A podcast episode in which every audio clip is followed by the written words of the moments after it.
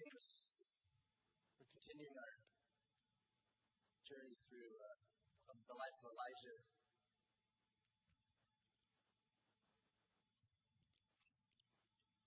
And again, our anchor verse for this morning comes from James chapter 5. We continue to see how God uh, works through his prophet and thus applying it to our lives. Because in chapter 5 of James, starting in verse 13, it says, Any among you suffering, let him pray. Anyone cheerful, let him sing songs. Anyone among you sick, let him call for the elders of the church, and let them pray over him, anointing him with the oil in the name of the Lord. And the prayer of faith will save the sick, and the Lord will raise him up. If he's committed sins, he will be forgiven. Confess your trespasses to one another and pray for one another that you may be healed. The effective, fervent prayer of the righteous man avails much. Verse 17 and 18. Elijah was a man with a nature like ours, and he prayed earnestly that it would not rain. And it did not rain on the land for three years and six months. And he prayed again, and heaven gave rain, and the earth produced its fruit. Father God, we just thank you that we have a chance to look at this man again, look at this servant of yours, and, and glean from him. Glean from your interacting with him and your ministering through him. God, we're thankful that we get to glean from it and apply to our lives as we've been reminded by the New Testament that he was just like us. We're just like him. And God, I pray that the end result of this morning would be that we would all be uh, encouraged that you meet the lonely, you meet the downcast, you meet the frustrated confused, and you do it in special ways. So, God, I just pray that you would encourage each one in this, this building today and those who might listen to this later and just say, Lord, that we love you, that we're indebted to you, that we're thankful for who you are and what you do in our lives. So, all this time with us, and just set our hearts and minds upon you and your word right now in Jesus' name. Amen. So please turn to 1 Kings after reading that verse in James. And we last week went over chapter 17. Last part 16 and 17. This morning we're going to be 18 and 19. And um, just to break down again that passage in James and the Amplified Version is telling. The Amplified Version is the version of the Bible that takes the Greek and expands on it in English. And uh, basically, what it does for us is it allows us to really glean the nuances of the, of the Greek text. And in this case, the Amplified Version it translates James 5:17 as Elijah was a human being. Anthropos, a very generic way of just saying he's a man, just normal guy, with a nature such as we have, same passions, same desires, same feelings, same affections, same constitution as ourselves. And he prayed earnestly that it would rain, and it did not for three and a half years. That's the Amplified Version. So you get this uh, impression again that uh, Elijah was no different than we are. We're no different than him. We're just normal human beings and trying to live life in obedience and faith. And um, but I just want to quickly go through some background for those of you who weren't here last week, but also the refresher for those because it's so important. This background has everything to do with how we translate the passage that we're going to read, two chapters. So the first one is uh, that this is a scene. Elijah's on the scene in the north, post-Civil War. Uh, Israel's to the north, Judah's to the south. They're one unified body. They split. And this is uh, years afterwards. Elijah's raised up in the north in a place of real wickedness. The King Ahab was the leader of Israel to the north. He had a lovely wife, Jezebel, who we talked about last time, was not lovely at all. She was lovely in a wicked sense. Um, if you want to be a wicked woman, you can have your life after her because there weren't equals. Um, because of her emphasis on eradicating systematic eradication, annihilation of any worship or remnant thereof of the one true living God. Okay, she basically said, I want all of the Jehovah God stuff to get out.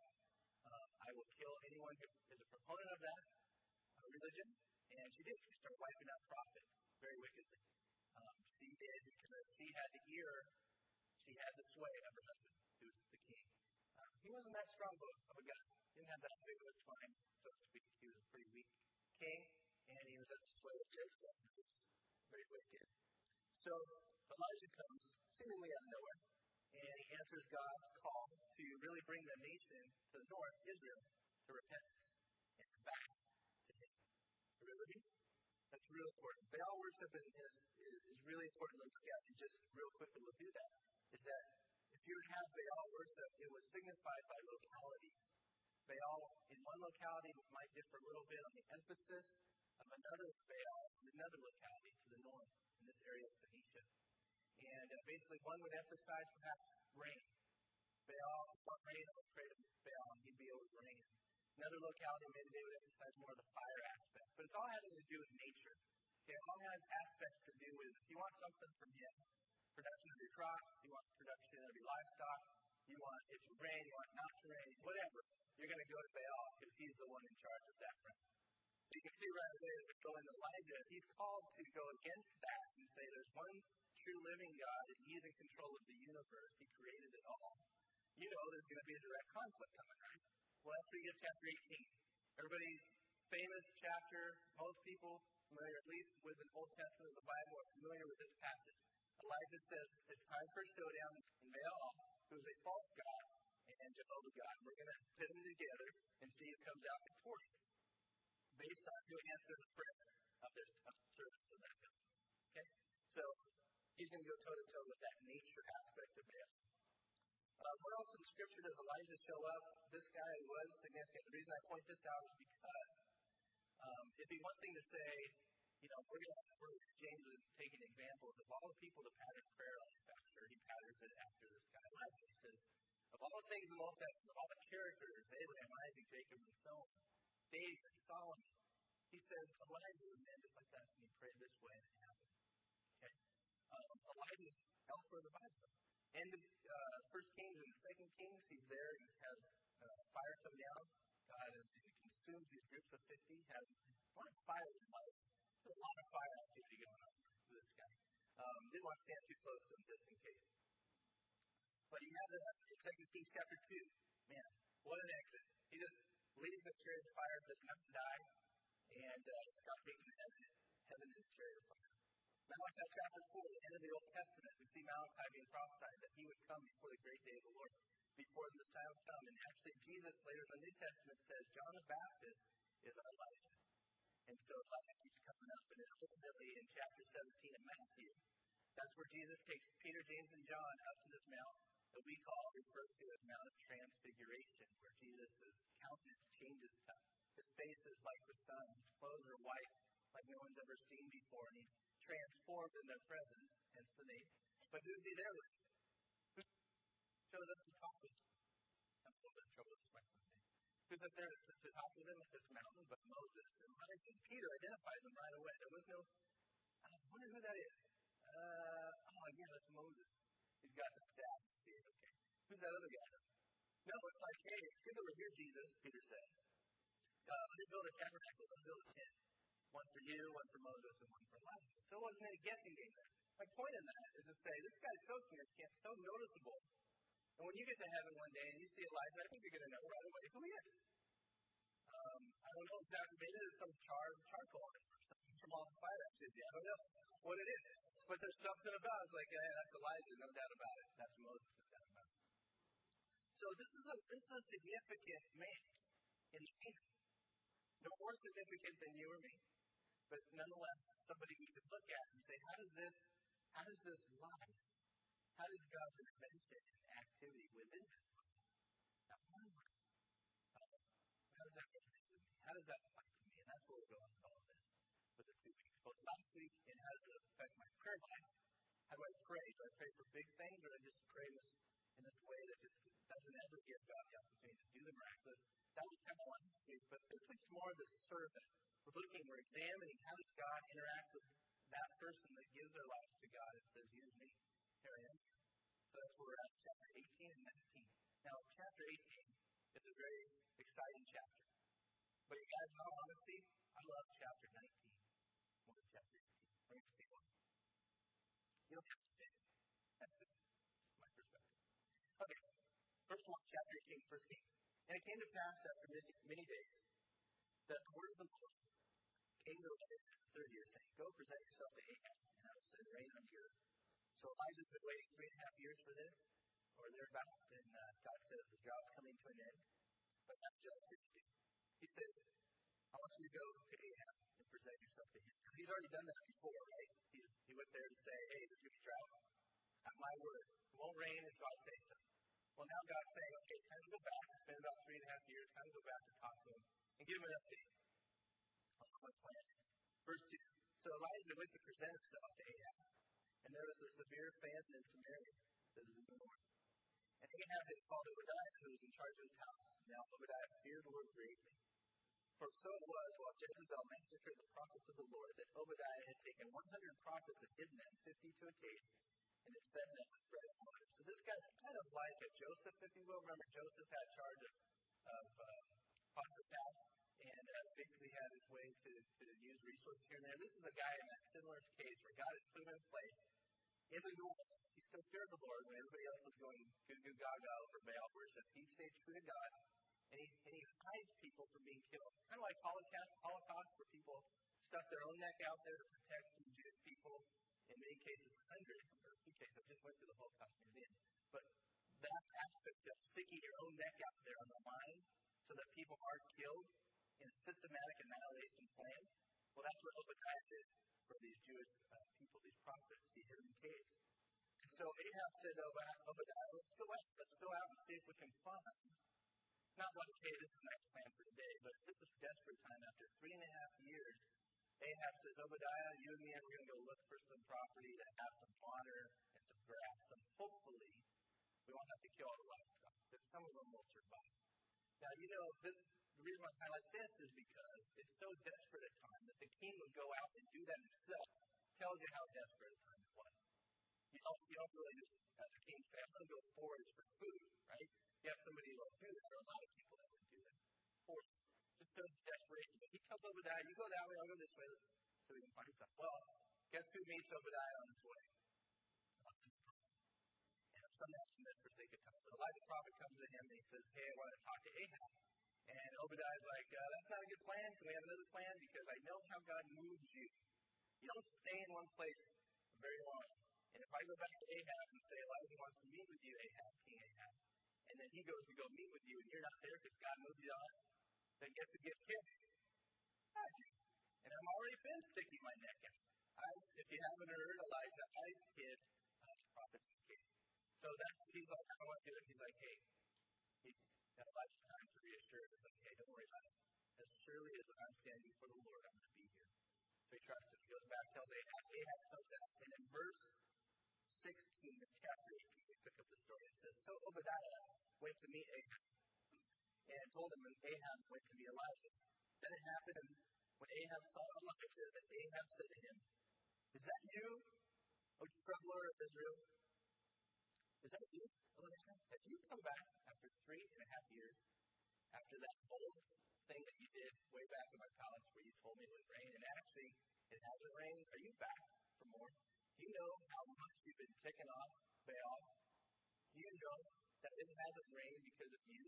And obviously because of you, because if, it, if you would have been nice, if you would have fallen in line, we would have plenty of rain. But you didn't, so we've been in drought. He's basically saying he's caused the chaos desperation and the deaths that have happened because of the drought. Undoubtedly, a lot of people have perished. And that was his personal attack. And so Elijah had a choice. What do I do with that? Well, what he chose to do was answer right back, I'm before the Lord. And he says in verse 18, I have no trouble with Israel, but you and your father's house have, and that you have forsaken the commandments of the Lord and followed the big ones. So get right to the point. You want to know the real reason why all this has happened, why God has chosen to do this, is because you guys have forsaken Him and followed Baal. Now, therefore, send and gather all Israel to me on Mount Carmel, the 450 prophets of Baal and the 400 prophets of Asherah who eat at Jezebel's table. So he throws in, he says, I want, uh, meet me up top of the mountain. This is a mountain close to the sea, uh, there in the north. And he's all, meet me there with 150 prophets. This guy's going on. Like, just you want. Just make sure. I want everyone there, but make sure that 450 prophets are there. And throw in 400 from Asherah, which was a Canaanite goddess. Uh, just basically saying this is showdown time. And after this, no one's going to be wondering who's really God. After this, we're going to see enough of this folly of Baal, which the uh, scholars of Carver is.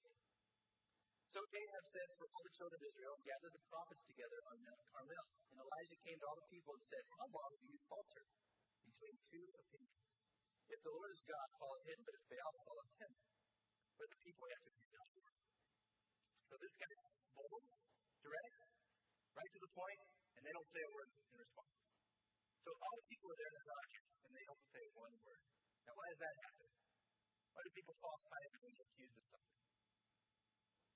It's true. Right? No response.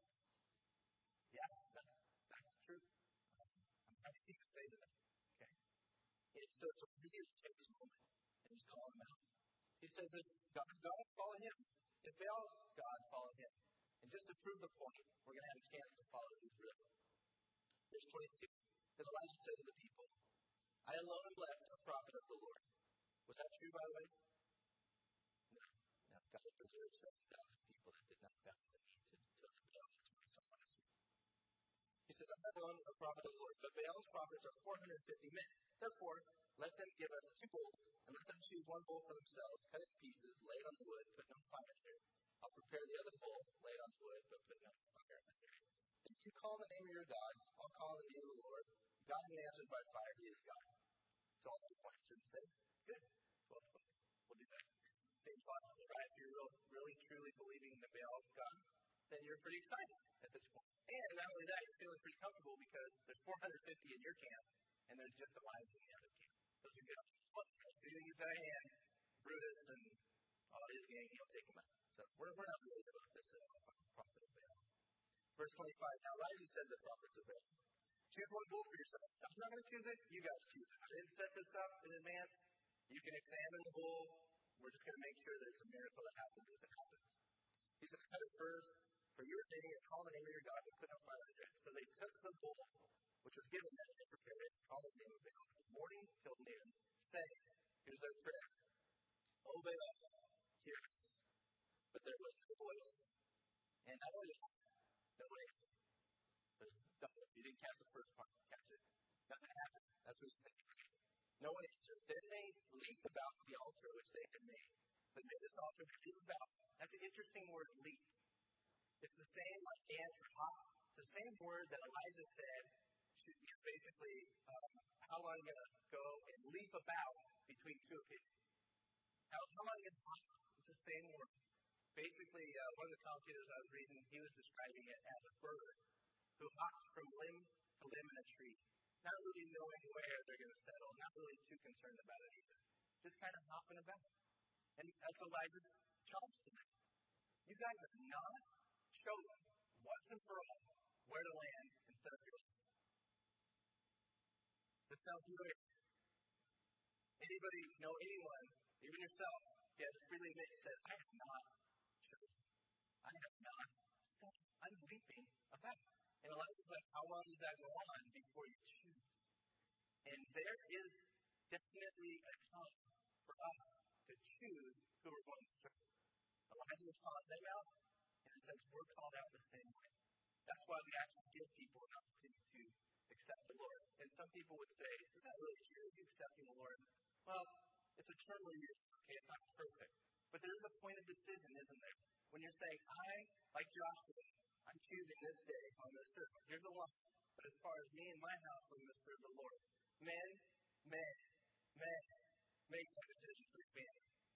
We're going to serve the Lord. There's a definitive. We're not going to bounce. I'm going to lead my wife.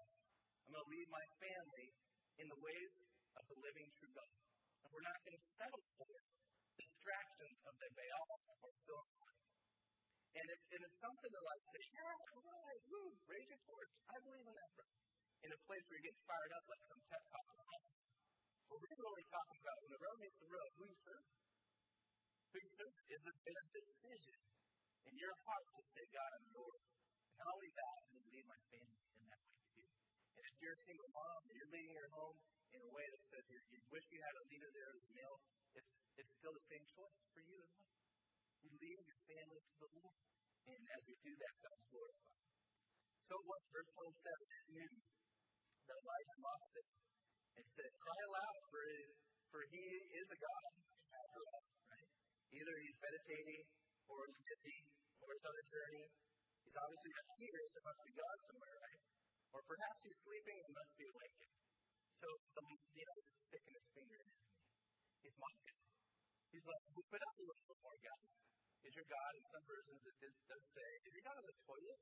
You know, he, he can't come because he's in a, an opportune moment. You know, that's what he's saying and he's mocking. Can you imagine? There's probably a couple guys being held back by the other guys in the camp of the Baal prophet saying, just let me have. Just let, I got a spear. I can help you right now. And they're like, oh, in. We still got to call for Baal. So that's what happens. They continue to cry out. Verse 28. They cried aloud. Or, I'm sorry, verse 27. Uh, verse 28. They cried aloud and cut themselves, as was their custom, with knives and lances. So this wasn't a new thing. So it was their custom. Now, is this so archaic? This doesn't ever happen anywhere in the world, even today. Where you go so far in your devotion of your belief that you would cut yourself. No, it happens. You turn on the news, Middle East, man, there's whole parades where you just see gushing blood. I know it's not directly uh, an accusation of anyone, but I would just say that this is the same thing. When you mean business, as far as your belief system, and you're willing to go that length to which it says, I will hurt myself to prove to you that what I believe in is true, that still happens today. Which, as a parenthetical side note, I would say, brings relativism and believe whatever you believe on its head. Why? Because here, just like today, sincerity does not tell you what's true. Right? Sincerity, even to the point where you would hurt yourself to demonstrate to others what you believe in is true, does not say ultimately what is true. And that's, to be fair, that's true for all of us believers, isn't it? That's true for me. Because I sincerely get up and preach the Word of God and I believe in it, does not make that which I, which I preached this morning even true. It's got to be true for the sake of truth. And guess what God's concerned at, or is concerned about, for this whole scene with Elijah? And Elijah actually says, that's my motivation, that everyone who's here will know that you're the truth. So the sincerity, uh, just believing what you believe, that's not the whole story, is it? That's not the most important aspect to our faith, whatever it may be. It's not true. The truth is what's most important. Really? Okay. So they start cutting themselves to the point, look at this, that the blood gushed out of them. Gushed. Wasn't small like hope. They're cutting themselves and they're letting the blood run. And it's a gruesome scene. Can you imagine? If, if Baal doesn't respond right now, when is he going to respond? And so what happens? When midday was past, they prophesied until the time of offering of the eating sacrifice, but there was no voice, no one answered. Again, no one paid attention. It's. Then Elijah said to the people, okay, now it's time for Elijah to say, all right, let's, let's get to the Lord here. Come near me. Says to all people, it's time to come close. Don't want you to miss a thing. So all the people came him, and he replied, and he repaired the altar of the Lord that was broken down. And Elijah took twelve stones, according to the number of the tribes of the sons of Jacob, to whom the word of the Lord had come, saying, Israel shall be your name. Now, why is that significant? Uh, I studied Abraham Lincoln lately, reading, and uh, you know, made a trip to D.C., and he is so inspiring figure to me. So, anyways, but one of the things when he was his presidential inauguration address, both times, he had two his emphasis was on the union being preserved at all costs. And he, he really truly he believed that either we're all going to be slave states, territories, or we're all going to be free, but we're not going to be mixed. Over the long haul, a house divided against itself can't stand. And it's all about preserving the union. And here, Elijah's taking 12 stones, symbolic. Why? Because they've already experienced the Civil War and they're experiencing the, the division. He's in the north and he's taking 12 stones and he says, Israel, or governed by God, means we're united in. There's one God. There's one Israel. At least there's supposed to be. And right now we're not. We're divided. Uh, very significant message to everyone there that's of Israelite uh, heritage. Because he's saying that it's not good, it's not right the way things are right now. And as you go to worship, as you see God glorified, he's glorified in unity of the body.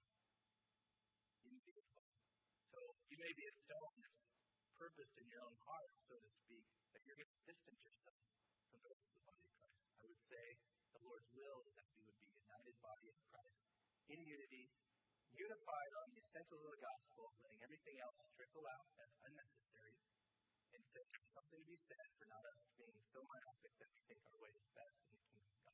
We're just one church in the community, great community of this city, for example. We're just one area of the work of Christ. We're just one church that's trying to do its best, but there's many others that we're united with.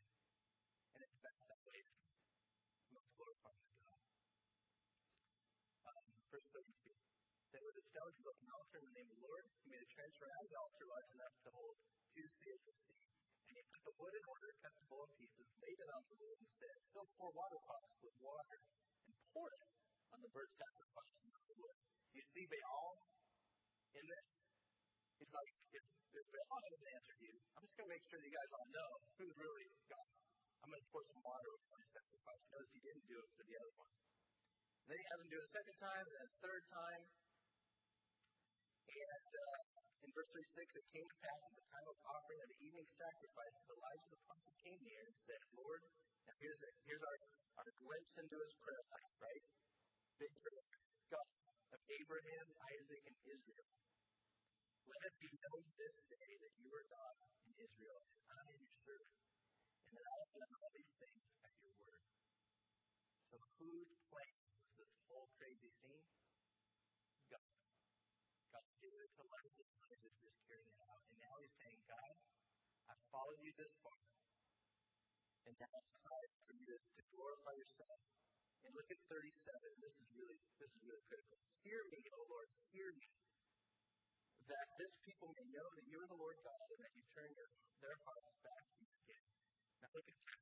He's he's seen the miraculous happen, going back in previous chapter, thinking of like the widow experience that he's just had, where the widow didn't have food, but God miraculously provided for him, the widow and her son.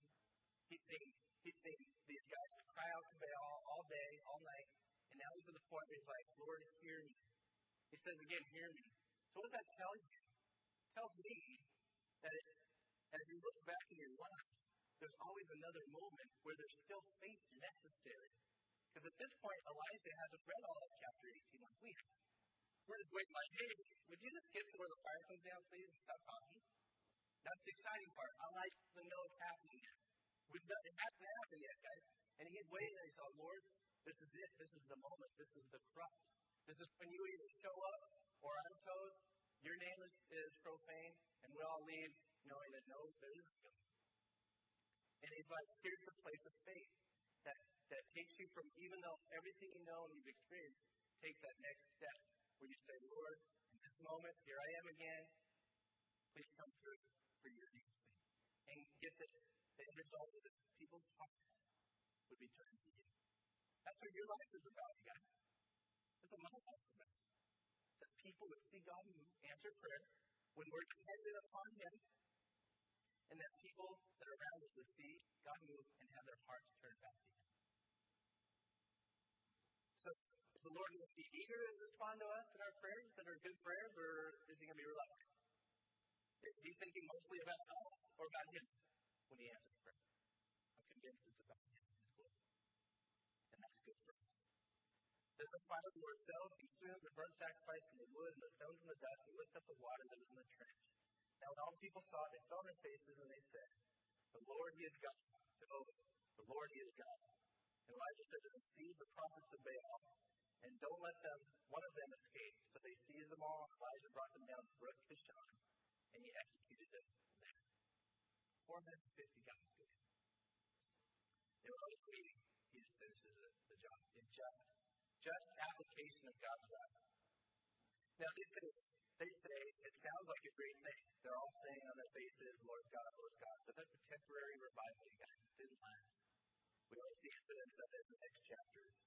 And in the last few verses there, I'll summarize, Elijah starts seeing the clouds come, and uh, he knows the rain's coming, and he actually runs ahead of Ahab back to his palace as uh, this whole scene takes place. So, if I'm going to do an informal poll of where Elijah's at, where would you put it? Top of the mountaintop experience or in the pits of despair? At this point, he's, it doesn't get any better than that, right? I mean, he's seen miracle happen. He's seen a couple in a row, and at this point, God's consumed the sacrifice so much that there's no water left. How many people would be pretty stoked at that point? Now, if you're, if you're a guy and you're gonna you're gonna set uh, as a reporter to go report on how Elijah's doing at this point, you'd expect it to be pretty stoked, right? Here comes the rain. There's so much rain. He told uh, Ahab, it's going to rain. And here comes the, the rain cloud. They opened up again. His prayers have been answered.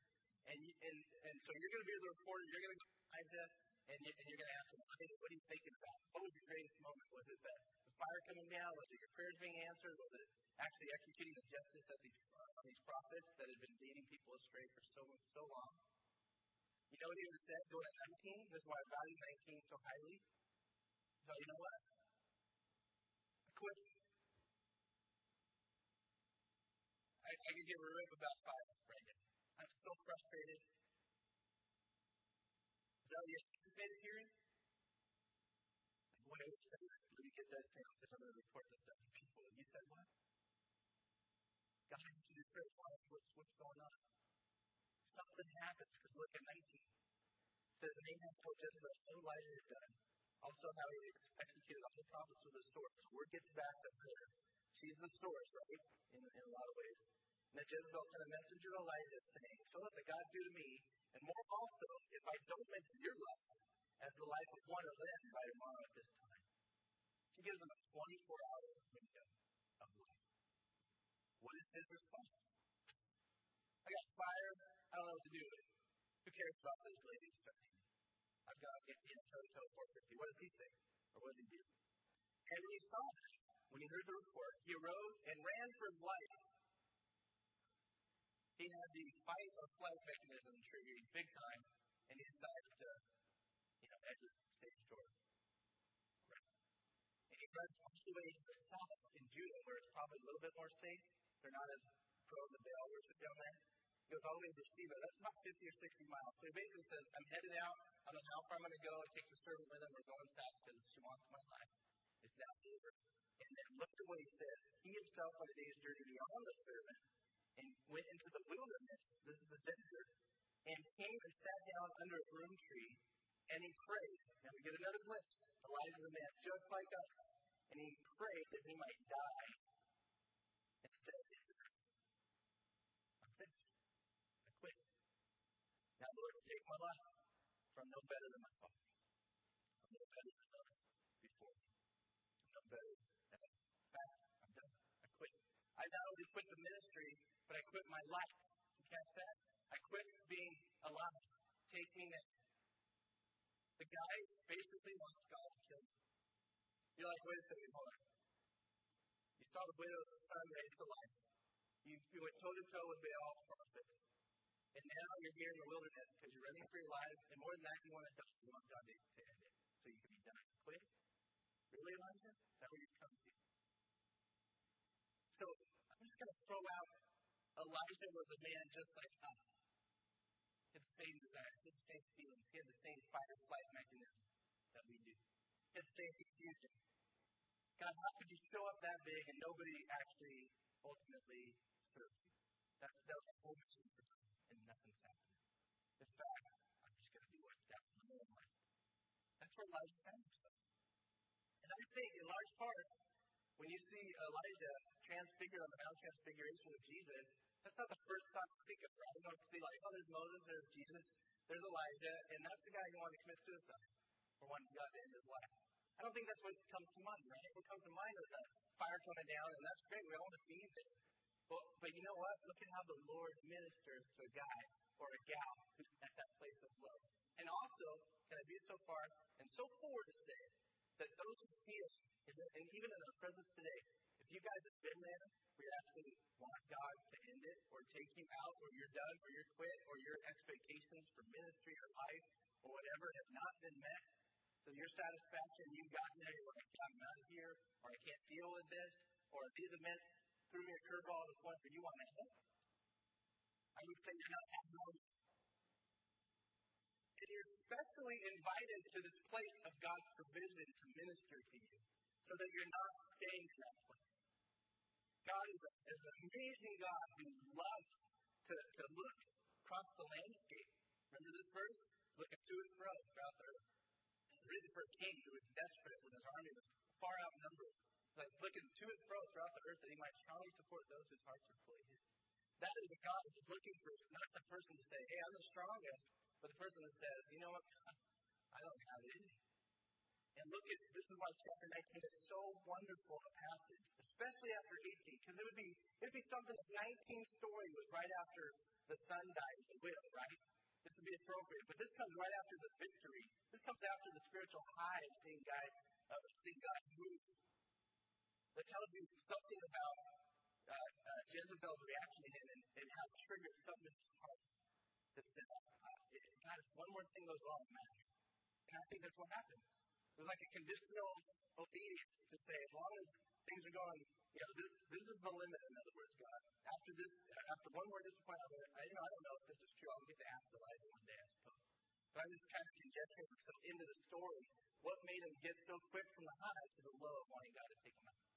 You know, I think it, it becomes this conditional obedience. Now, to be honest, anybody been there before? Confused, depressed, suicidal perhaps, anxious, fight or flight mechanism going on. I think all of us. And if you haven't been there, again, you're going to be there sometime. Right? So what does God do with a person in this place? Bear with me for a few moments. This is the most crucial part in application. He says this to God in all honesty. God doesn't say, you know what, Elijah, you're right. It's time to take you out. You failed the test. No, he doesn't do that. Does. As he lay and he slept under broom trees, suddenly the angel touched him and said to him, Arise and eat. And then he looked, and there by his head was a cake baked on coals and a jar of water. So he ate and he drank, and he lay down again. This guy was utterly exhausted, to the point of utter exhaustion. And God says, this guy needs to rest and he needs to eat. And he needs to be refreshed physically. And the angel came back the second time and touched him and said, Arise and eat. So he'd gone back into sleep. He was so exhausted and he was so emotionally spent. And he went in the strength of that food the second time, 40 days and 40 nights, as far as Horeb, the mountain of God. That's the same mountain where Moses, by the way, received the law. Okay, it's another name for Mount Sinai. So God takes him to this place, this miraculous place where he can be reminded, if you will, of God's intervention in a guy who is also up and down in his experience with God. Everybody know that's true about Moses? He takes him to a place of ministry for Moses and he says, I want you to have a good nap and I want you to have some good food. Amen to that. Woo! Sabbath. I need a Sabbath. Lord, bring me a Sabbath, please. Sabbath, Jesus said, was made for man, not man for the Sabbath. It's a gift. Sometimes we just need some good sleep. When you're thoroughly exhausted, don't feel wrong about actually sleeping. As long as it's healthy sleep. And then gives them a nice, I, my mind goes to a tri-tip sandwich. If you guys are vegetarians, you might think toasted sandwich.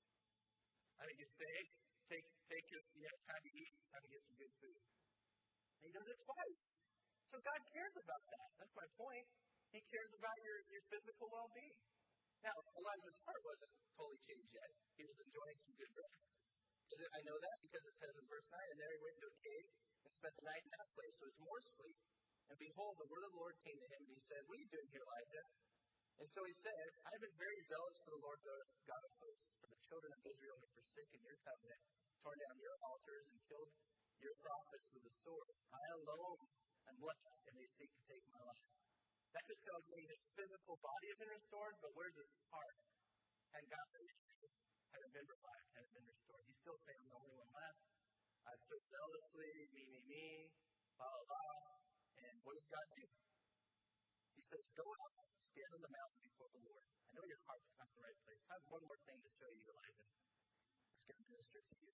And behold, the Lord passed by, and a great strong wind tore into the mountains and broke the rocks in pieces before the Lord. But the Lord was not in the wind, and after the wind, an earthquake. But the Lord was not in the earthquake, and after the earthquake, a fire. But the Lord was not in the fire. And after the fire, still small voice. That's amazing. Why does God do this? Think He just wants to remind us I'm the God of the miraculous. I'm the same God that was on the mountain. I'm the same God that brought fire upon the sacrifice. But more importantly, I'm the same God who cares about the individual as much as the mass revival of people. That I'm going to, I'm going to meet your needs, Elijah, man, in a still small place. And, and you guys, for those of, those of you, those of myself included, that have been in a place where you're just like, Lord, I don't know if I can take anymore. There's nothing better than a still small voice of God. I mean, keep it this way. I know God's big. I'm not, I'm not needing to be convinced of that. I walk on the very earth that's a testimony all the time. And the gravity keeps me there. But more than that, I just want to hear God's still small voice. Is that true for you guys? Even when it doesn't make sense, even when I want to quit, all I want is God's still small voice. That's all I want. And God knew that heart change still had to happen. So this is where he takes me. He takes me to the mountain. He says, Hey, I'm the same God that cares about you. And where do we get that still small voice application time, saints, people? Is that we have to get our place.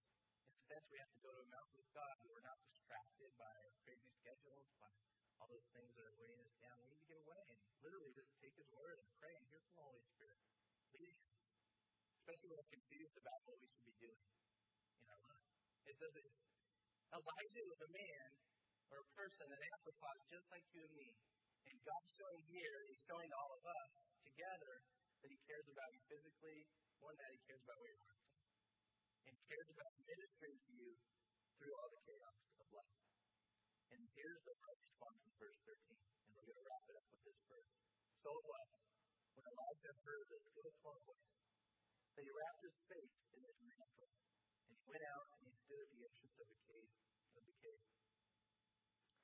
And then he goes through the, where, what he's doing here. Elijah it says the same thing. We know that the work has not been done. But he, it says he takes off his mantle. The mantle would have been like a cloak that basically said to everyone, I'm a prophet of the Lord says he takes that wall off for a second. It's about, it's not about what he's doing for God. It's not about being a staff member at that time. It's not about being a prophet. It's not about being a pastor. It's not about being a mom. It's not the role. He's taking it off and he's saying, it's in his hands. It's just as if he just takes that and just puts his head down and humbles himself before God and said, I'm just a weak, poor, wretched guy. And you're, and you're still patient with me? even though I'm so brutally honest. I accuse you of killing the widow's son. Here I am accusing you of, of, of just not giving me what I need. And all you can do is just take off that robe, hold it in his hands, and put his face down in it, and just say, God, it's nothing. I'm just a man. And James goes on from that and says, He's a man just like us. Isn't that encouraging? That's the right response.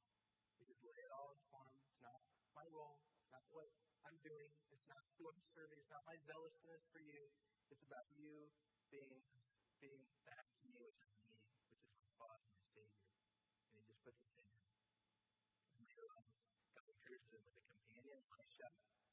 encourages him with the fact that he has other people serving him. A reminder, 7,000.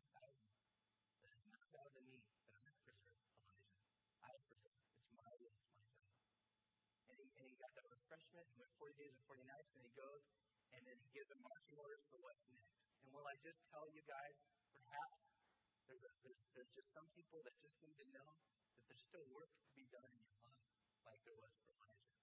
Other words, God's going to get you out of your focus on yourself and remind you there's other ministry to happen because there's other people that need to Him. And really, that's how we get out of ourselves, right? We're reminded God's still got some things He wants to do. And what ends up happening is Elijah goes in a chariot and he actually sees the face of Jesus. And may I remind you, as weird as it gets, as confusing as it gets, that you're going to see the face of Jesus at the end of this whole thing. Through all the confusion, through all the frustration, through all the serving Him when people don't, don't react the way good, through all the, the loss, all of that.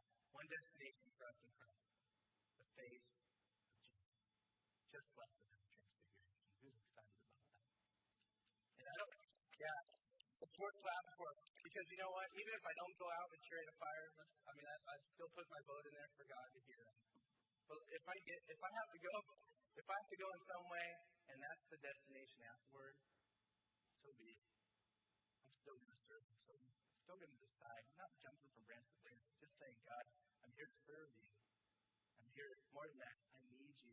It's not being a pastor. It's just putting my head down and saying, God, speak me. Speak to me. And that's true for all of us. Amen? Sounds good. Let's pray. Let's stand and pray. You guys can sit a long time.